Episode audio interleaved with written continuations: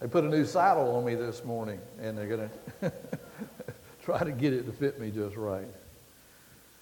Music has always played a very important role in helping us be able to worship God. I, I was coming back from uh, a place on Friday, got on 64, and before I knew it, I, all I saw was tail lights for as far as I could see.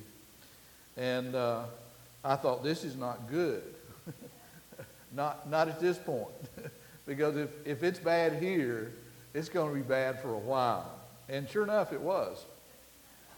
Um, but you know, the beautiful thing is, I, I, I just turn my radio on. You know, you, there's some things you just don't need to fight because you're not going to win that one, and that was one of those. So, so I turned the radio up a little bit, and of all things, you got me just a little bit down. Keith, can you turn that down just a little bit so I'm not in a bucket? Yeah, there we go. Um, the, the beautiful thing is what I heard on the radio was um, an interview of MercyMe. they've got a new album out, and uh, they were playing each of the tracks on that new album, and I got to listen to the whole album. Stuck in traffic, moving about, you know, uh, a mile every 30 minutes. So it was beautiful. I, I've always enjoyed MercyMe, and they've been such a blessing in my life. I happened to be at youth camp uh, first youth camp I ever went to. Uh, and MercyMe was there, and uh, they did I Can Only Imagine. And uh, that was the first time they ever performed it live. Uh, it was uh, unplugged and with acoustic guitars, and it was a beautiful thing. And so uh, I cherish that moment. Changing gears for just a minute, we're going to talk about a new life in Christ this morning. And as I was thinking about this message, I, I began to think about what parents do and the role that parents have. And, you know, it's my opinion based on my experience as a parent and also my observation that the hardest task that you ever have in raising your children is teaching them to make good decisions, good choices in life. That's tough. Uh, we've made a lot of our own bad decisions, and we want our children to make much better decisions that we've made. And so we, we try hard, and it is a tough, tough task. Solomon said, Teach your children to choose the right path, and when they're older, uh, they will remain upon it.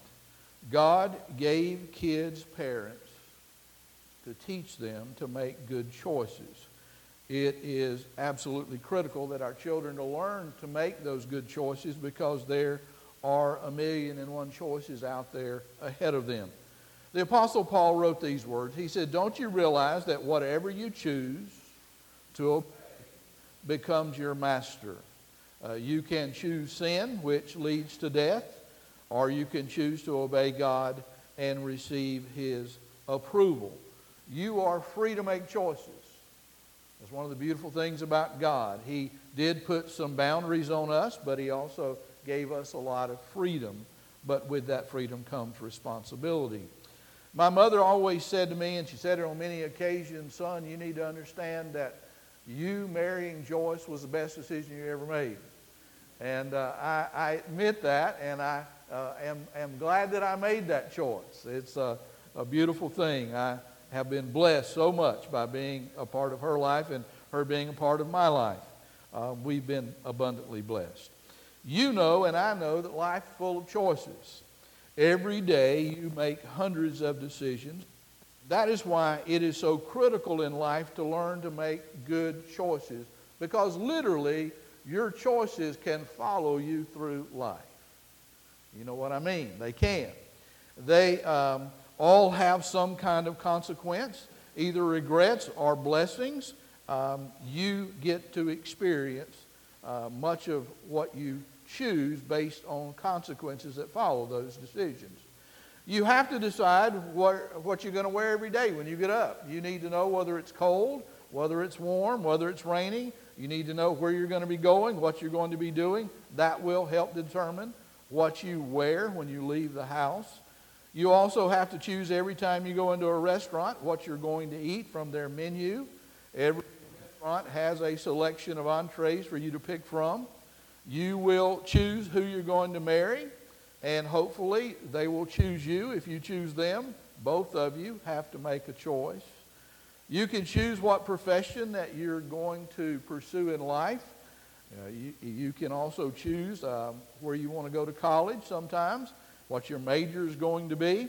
You get to choose where you're going to live. You get to choose what you're going to drive. There are so many decisions in life that you get to make. Um, you make them every day. No one makes those decisions for you, and life isn't just automatic. You have to learn the art of choosing and then choose wisely. Uh, I have a cell phone just like you do, and every time I take my phone and I go to look at what the weather is going to be, um, I, and, and if I'm looking at the news, sometimes when I turn my phone on, these uh, ads start popping up. You know what I'm talking about? Or, or there are apps that want you to uh, plug into them and read them and then accept them on your phone. And you, you know, every time you see them, you have to make a decision. Do I ignore it? Do I delete it? Or do I accept it?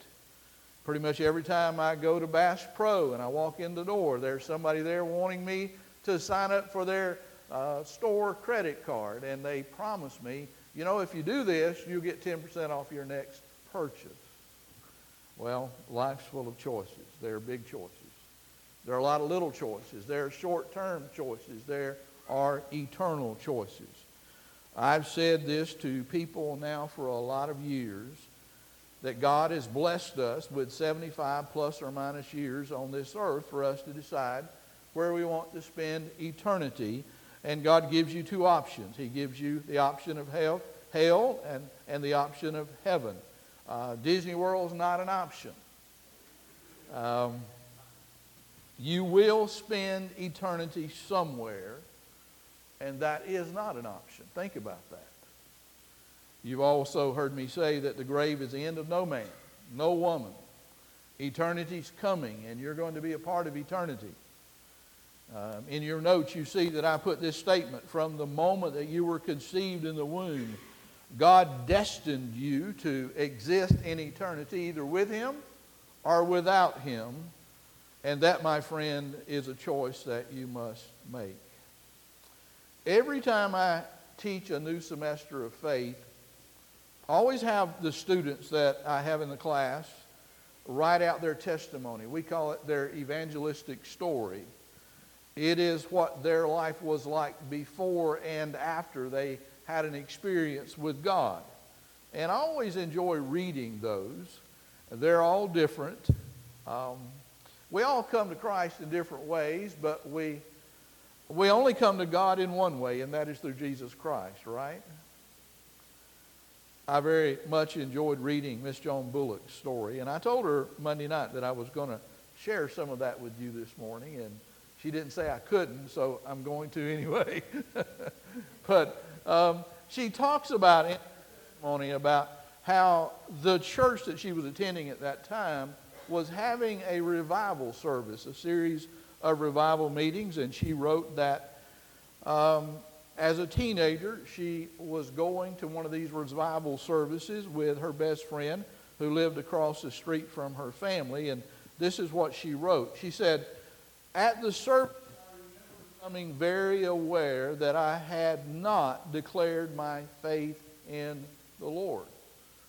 I opened up my dictionary and looked up the word declared. I wanted to see exactly what that word meant. And one of the definitions is to state openly a choice. If I declare something, I state openly a choice I made. And so what she was saying is that I had not openly uh, stated the choice in the Lord. She goes on to write, My friends and I prayed with each other and decided to go up and declare our allegiance. I love that word. That that's how we refer to it to each other, our allegiance to God and our, our allegiance to Christ. She said, however, she had not, and she's talking about her friend, she had not asked her parents. So she thought she had to. Uh, so we waited, and as it turned out, her mother uh, told her that she could not join a Southern Baptist church because they were Methodist. Now, when I read that, I stopped and pondered this for just a moment. Because you see, salvation is far more than joining a church. It's far more than joining a denomination. It's far more than even being baptized. And I cannot help, I haven't asked her this question, but I cannot help but wonder if Joan's friend ever became uh, a believer, if she was ever saved. You know, it is terribly tragic for you to be Methodist or Baptist or any other denomination and wind up dying lost. Let that sink in for just a moment. She goes, goes on to write, I decided that I couldn't wait for her, her friend. So I went to meeting the next night and declared my faith in God and my belief that Jesus was God's son and had been raised from the dead. She was saved. And later, as June 14, 1953. You'll never forget that, will you? It changed your life, didn't it? Makes a big difference when you know the Lord. Well, I took some time on Monday night as I was teaching them just to remind my students that for the Christian, there was a time when you were lost and separated from God, and there was also a time when God saved us. Christian, please hear this. You were lost and separated from God. You were. That's what the Bible teaches. And then you were saved by faith in Jesus Christ. Now, if you're not a Christian, that means you're still lost and separated from God. You are either on one side of the spiritual fence or you're on the other side. Paul talked about that in Colossians chapter 1 verse 21 when he said, "You were once so far away from God, you were his enemies, separated from him by your act. Paul was writing to a very worldly group of people. He wrote these words. He said, Don't you know that those wrong, those who habitually sin, will share, will have no share in the kingdom of God? He said, Don't fool yourself. Those who indulge in sexual sin, those who are idol worshippers, adulterers, male prostitutes, homosexuals, thieves, greedy people, drunkards, or abusers and swindlers, none of these will have a share in the kingdom of God. He's pretty specific there. Then he goes on in verse 11. He says, There was a time some of you were just like that. I think, in fact, there was a time when we were all like that, lost and separated from God. But he says, now your sins have been washed away, and you have been set apart for God. You have been made right with God because of what the Lord Jesus Christ and the Spirit of our God have done for you. I'm ringing. so listen, there was a time when everyone, in everyone's life, when we were right with God, there's a time of spiritual lostness. There's a time of spiritual death. The Apostle Paul, in writing to the Romans, said, God has a way to make people right with him without the law, and he's shown us that way which the law and the prophets told us about. In verse 22, he said, God makes people right with himself through their faith in Jesus Christ. This is true for all who believe in Christ because all people are the same. How? Well, verse 23 tells us we are all sinners, we've all sinned, and are not good enough for God's glory and all need to be made right with God by His grace, which is a free gift. They need to be made free from sin through Jesus Christ. So, how is a person made right with God? The short answer to that question is through Christ. The long part of that answer, or the whole answer, is that you're made right with God by putting your faith in Jesus Christ to make you right with God, and when you trust and accept Jesus as Lord and Savior. Now, in Colossians 2 6, and that's where we're going to camp out this morning, that is exactly what Paul is telling the people that he wrote this letter to. He says, You accepted Christ Jesus as your Lord. That's his way of saying, You made a really great choice here. But not everybody does that. In John chapter 1, in his gospel, he wrote, But although the world was made through him, through Christ, the world didn't recognize him when he came. Even in his own land and among his own people, he was not accepted. They, they made a bad choice. But to all who believed him and accepted him, he gave the right to become children of God. They are reborn, he says. This is not a physical birth resulting from human passion or a plan. This rebirth comes from God. Very important we understand that. Jesus literally, according to the Word of God, left heaven, came down to earth, lived here on this planet for 33 plus years, sinless years, but the people that he created and came to save, well, they did not recognize him. They did not receive him. They did not accept him. You know, we need to understand why. Sin is very powerful and addictive, so much so that it blinds the eyes and the hearts of people so that they don't know their own creator.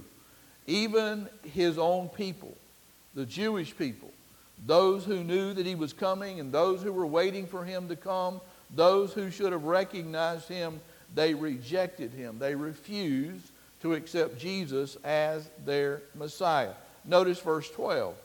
But to all who believed him and accepted him, he gave the right to become children of God. To accept Jesus is more than just uh, going out to your mailbox and nonchalantly taking the mail out of the box. Though some sort Jesus out like he was junk mail. Right? Accept Jesus as Lord and Savior is literally to welcome him into your life, to invite him into your heart, just like you would warmly welcome a friend to come and stay with you for a while in your home. The Bible says anyone who accepts Jesus will be adopted into the family of God as his children. Notice he said he gave the right to become children of God. To believe in Jesus' name is to believe in his person, who he is, who the Bible says is. It is also to believe in his work, what he has done, what he's done for you. Listen, when you accept and trust Jesus for the forgiveness that you need and for the free gift of eternal life, you, you undergo a supernatural birth. That is how and when you enter the family of God. That's when you're made right with God. That's literally when you leave Satan's family and you join into God's family. That's when the Holy Spirit comes to dwell in you. That's when He seals your soul for all eternity. That's when, according to the Word of God, you are born again. Now, that's churchy words, right? Born again. The world doesn't understand that. But listen to verse 13 again. He says, You are reborn. This is not a physical birth resulting from human passion or plan. This rebirth comes from God. Now, I'm going to say something that may make you stop and think, and I hope it does. All Christians are born twice. Amen? Y'all agree? You are obviously born once physically. You come forth from the womb of your mother. But you're also born once spiritually and only once by the power of the Holy Spirit. Just as all babies are meant by God to be born once. Can I hear an amen for that? I knew you would amen that. So all Christians are born saved only one time. But you must be born by this second spiritual birth for you to have a relationship with God and to get into heaven. That's what Scripture teaches. Just joining a church or becoming Methodist or Baptist or Pentecostal or Church of Christ or whatever, that's not going to get you into heaven.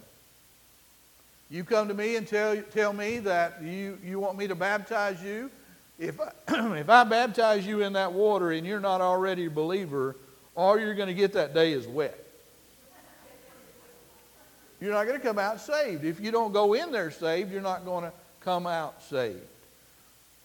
Jesus clearly tells us that to be saved, you have to accept Him. You have to make a personal choice, trusting Him to make you right with God and be spiritually birthed into the kingdom of God. There's a conversation in John chapter 3 between Jesus and Nicodemus. And Jesus said to Nicodemus, I assure you, unless you are born again, there's those words, you can never see the kingdom of God. You won't even see it, let alone get in. And so Nicodemus, one of the wise teachers of Israel, uh, an older man, he said to Jesus, What do you mean? What do you mean? How can an old man like me go back into my mother's womb and be born again? He's trying to think through this. And then Jesus says to him, The truth is, no one can enter the kingdom of God without being born of water and of spirit. The water that he's talking about there is not baptism. That's the amniotic fluid that a child is born in. That's human birth. And then they must be born of the Spirit. Notice verse 6. Notice how he follows that statement up. Humans can reproduce only human life, but the Holy Spirit gives new life from heaven. So don't be surprised at my statement that you must be born again. Listen to me, friends. The world that you and I live in today wants you to believe its lies about who and what Jesus really is. They want you to believe that Jesus was nothing but a good Jewish prophet, or he was a, a great that lived in the past but's now dead and gone. They want you to believe that he's never coming back like he promised to do. They want you to believe that Jesus isn't the only way that God has made available to you for you to be able to get into heaven. They, they want you to believe that Jesus isn't uh, relevant for today and that you don't need him in your life. They, the world wants you to believe that Jesus is not God. But look back with me at what Paul wrote in Colossians 2 6. He says that as you accepted Christ Jesus as your what? Lord. You must continue to follow him. You know, if you need Jesus to give you life with God in heaven, then doesn't it stand to reason that you are going to need Jesus to help you live your life here on earth? And the answer to that question is absolutely. Absolutely. So, so after a person accepts Jesus, as Lord and Savior, what's next? Think about it. What's next? Well, let me just say it this way your Christian life is supposed to continue just the way it began by faith in Jesus Christ and in His words. When Paul wrote this section of to the believers in Colossae, he was very much concerned that the false teachers of the world would continue to lie and deceive and lead the people away from the gospel truth. We, we find evidence of that in, in chapter 2, verse 4, when he says, I am telling you this so that no one will be uh, able to deceive you with persuasive arguments. In other words, you've been doing really good in, in this Christian life, so, so don't be deceived. He goes on in verse 5 to praise them. He said, For though I am far away from you, my heart is with you, and I'm very happy because you are living as you should and because you are uh, because of your strong faith in Christ. Here's a question for us. How are you and I supposed to discern spiritual truth from worldly lies? How do we do that? Well, I think to answer that, the first thing I would say to you is you have to find a standard of truth. The world we live in tells you that there is no truth. Truth can be whatever you want truth to be. If you don't like this truth, make up your own truth. It tells you there's no such thing as absolute truth. But, friends, that is what the Bible is it is truth. It is the spiritual standard for discerning spiritual truth from worldly lies. If you've gone through my class, I've introduced you to faith and message, which is a statement of what we as Southern Baptists believe. And uh, there's a statement there about the scriptures that I want to read to you because I want you to understand what we believe about the standard of God, the, the standard of truth. The message says the Holy Bible was written by men divinely inspired and is God's revelation of himself to man. It is a perfect treasure of divine instruction. It has God for its author, salvation for its end, and truth without any mixture of error for its matter. Therefore, all Scripture is totally true and trustworthy. It by which God judges us, and will remain to the end of the world and the supreme standard, the supreme standard by which all human conduct, creed, and religious opinion should be tried. Therefore, all Scripture is a testimony to Christ, who is himself the focus of divine revelation. That is a powerful, powerful statement on the truth of God's Word. Now, I'm pretty confident that you and I believe that. Amen? But you know what? The world doesn't. It doesn't believe that. It never has, and it never will. In the early church, just as in our own day, it is so critically important for us to have a firm understanding on the deity of the Lord Jesus Christ. You cannot be a true Christian without accepting and understanding this true knowledge that, that Jesus Christ is the incarnate person of God. What was his name? Emmanuel. What does that mean? God with us. Now, John MacArthur about this by saying, Yet so many Christians who affirm the deity of Christ live as if he were not the, own, uh, not the one in whom all spiritual sufficiency resides. Jesus is the one in whom all hidden are hidden all the treasures of wisdom and knowledge. He alone is sufficient. He goes on to say that the basic attack of all false history has been to deny either Christ's deity, his sufficiency to save and sanctify, uh, sanctify, or both. Friends, I, I, I honestly believe that we haven't seen anything yet. I believe that there's a lot more lies coming as we march toward the end of time. Your faith in uh, God's church are definitely in the crosshairs of Satan's world system. We're living in a day when you better know what you believe and you better know. The Apostle Paul understood that and he, he saw what was coming, and so he exhorted us, after having received Christ, accepted Christ, to follow the Lord in at least three very important ways. Let me read again Colossians 2, verse 6 and 7. And then let's look at these three ways.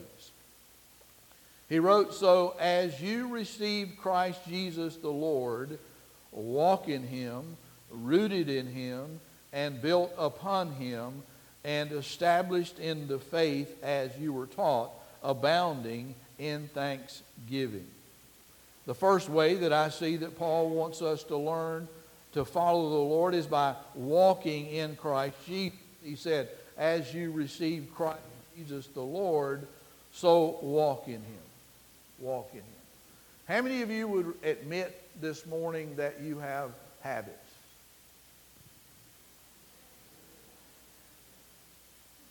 Some of you aren't being truthful. We all have habits, right? Some are good, and unfortunately, some are bad. Some are not so good. But we all have habits. Habits are things that you do over and over and over again. In the New Testament, the word walk describes the things that we do habitually. Paul instructed us as believers to walk in Christ as a way of life.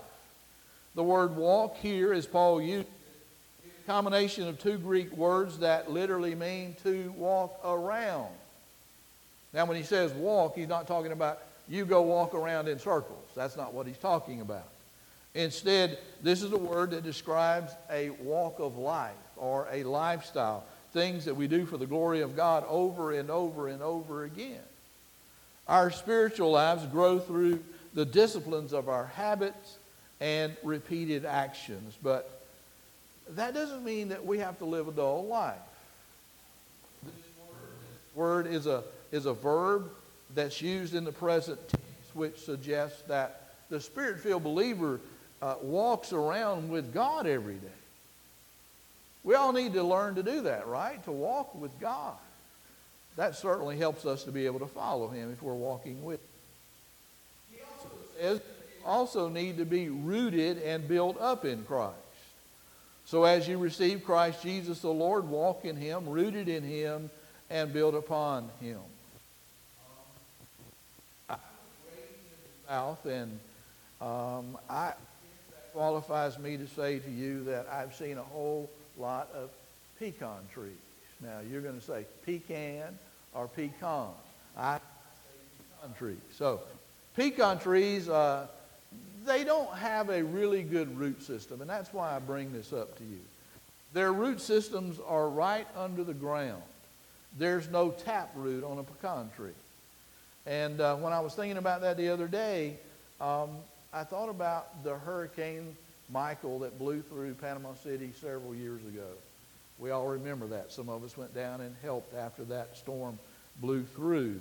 But as I was thinking about it, I, I remember driving by where my mom and dad raised us, where our old home was at. And I remember that it was shocking to see that every one of the pecan trees that my dad planted when I was a small boy were all laying over on their side. I think there were like 12, 13, 14 trees that we planted, and they were all blown over. Why? Because they have such a poor root system and the wind is able to blow them over. And, you know, those trees were over 50 years old and made a lot of pecans, a lot of pecans. So here's a question for you. How do you know if you have a poor spiritual root system in your life? How do you know? Well, you just know because worry and fear and anxiety and guilt and shame and stress and resentment and bitterness and all kinds of those things just keep popping up in your life. When you see those coming back over and over, if you're a repeat offender of those, then you just know your root system is not a very good root system. Um, you don't have strong, deep spiritual roots that you need to have. And so that's exactly why the Apostle Paul wants you to have roots that go down deep into God. He wants you to be rooted in His Word, rooted in His love, rooted in hope and faith. Why is that important? Because storms come, don't they?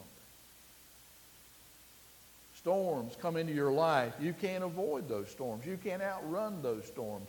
You're going to be hit by those storms, and you better have strong roots when they come. You say, Brother Randy, how do I develop my spiritual roots? so that they're good and strong like they need to be? Well, there's two things you can They're simple things, but they're so simple that we overlook them. They're simple, but they're absolute necessary things for you to do. Here they are. Number one, you need to spend more time with God. If you're going to have strong spiritual roots, you got to spend more time with God. You got to spend more time with God in prayer. You got to spend more time in God's Word.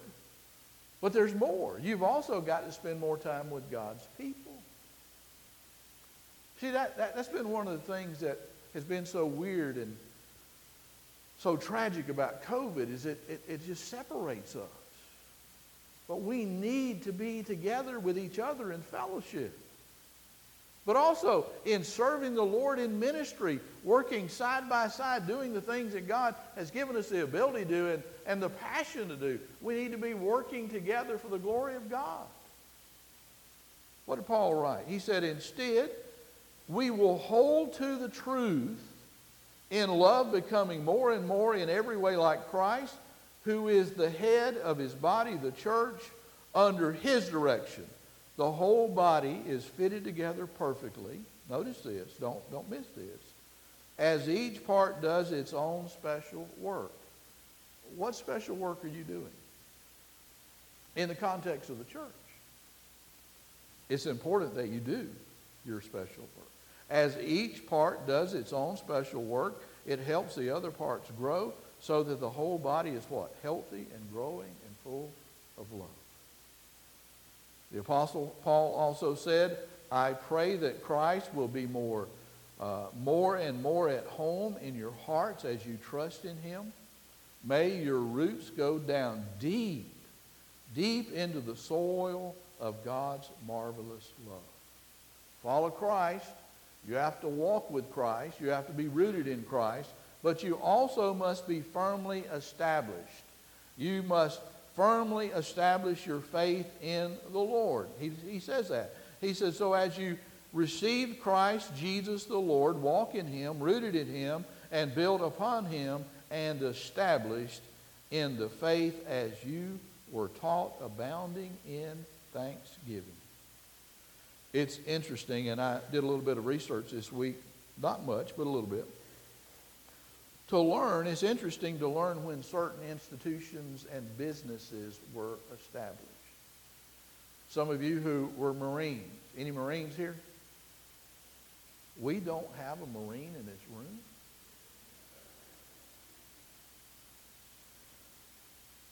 They're on duty. the United States Marine Corps was established November the 10th, 1775, almost 250 years ago. The Smithsonian Institute was established August 10th, 1846 in Washington, D.C. The Boston Red Sox, any Boston Red Sox fan? They're not in the series this year. Uh, me too, brother. I, I, I feel your pain.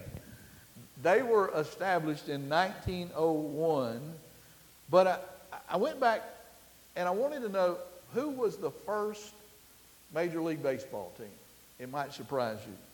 It was the Cincinnati Red Stockings.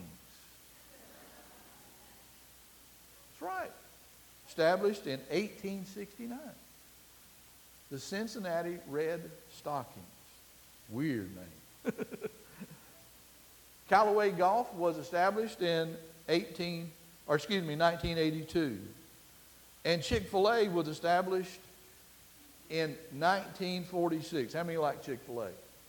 May 23rd, Hapeville, Georgia was when and where they were established. Now, all of these organizations that I mentioned uh, are very diverse. They, they come from different areas, they difference in nature, and and yet they all have one thing in common. You know what that is?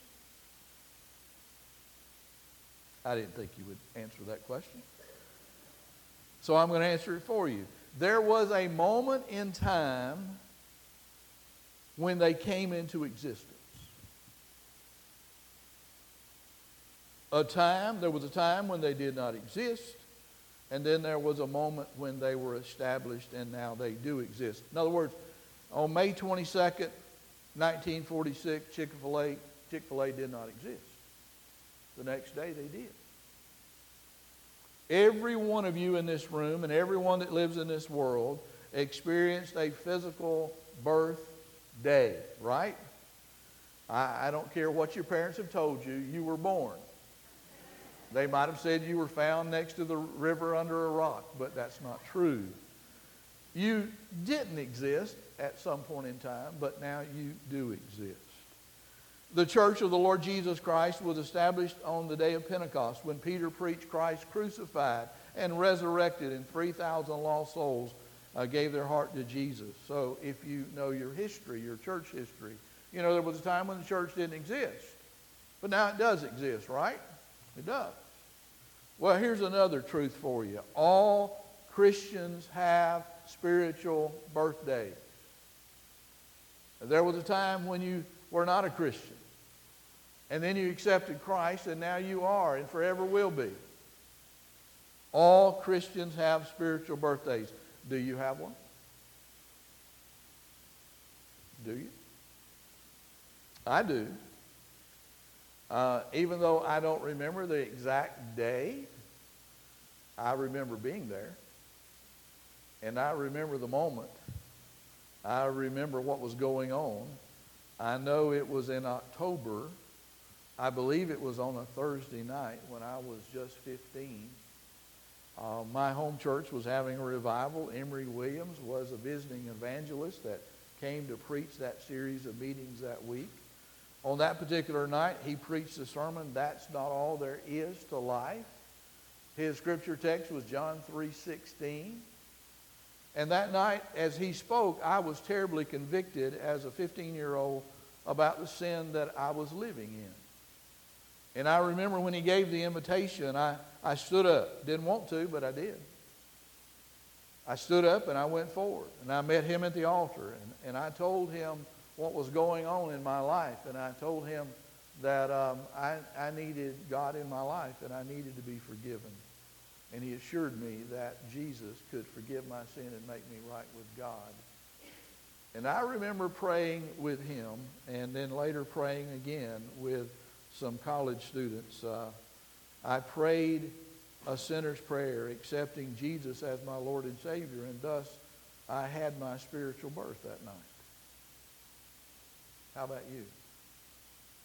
When were you established spiritually in the Lord? Do you have a spiritual birthday? You need one. You cannot be firmly established in your faith without one. And we live in a time when you had better know that you know that you know that you know that you know Jesus Christ as your Lord and Savior. It's important. I ask you, do you know? Do you have a relationship with him? Why do you why do you care about that, Pastor? I care because I believe we're living in a time when your faith is going to be tested. You haven't been tested yet. But your faith is going to be tested. And so I ask you to test your faith this morning. Are you still living the old life? Or have you taken a step forward with Christ and are you living a new life in Christ? Are you living with Jesus in your heart? Are you living without Jesus? It's important that you know the answer to that question. If you don't have a relationship with Jesus, I invite you to come this morning. You say, why this morning? Well, same reason that I stood up that night in that revival service and I took a step forward and I went down and I met Emery right down in front of the church and I told him what my problem was and he helped me to find the answer that I needed and that was a relationship with Jesus. You remember I said you can come to Jesus many, many different ways, but you only come to God through one way, and that is through faith in Jesus Christ. I invite you to do that this morning if you haven't done that. You say, why today? Because today may be your birthday. You don't have one, you need one.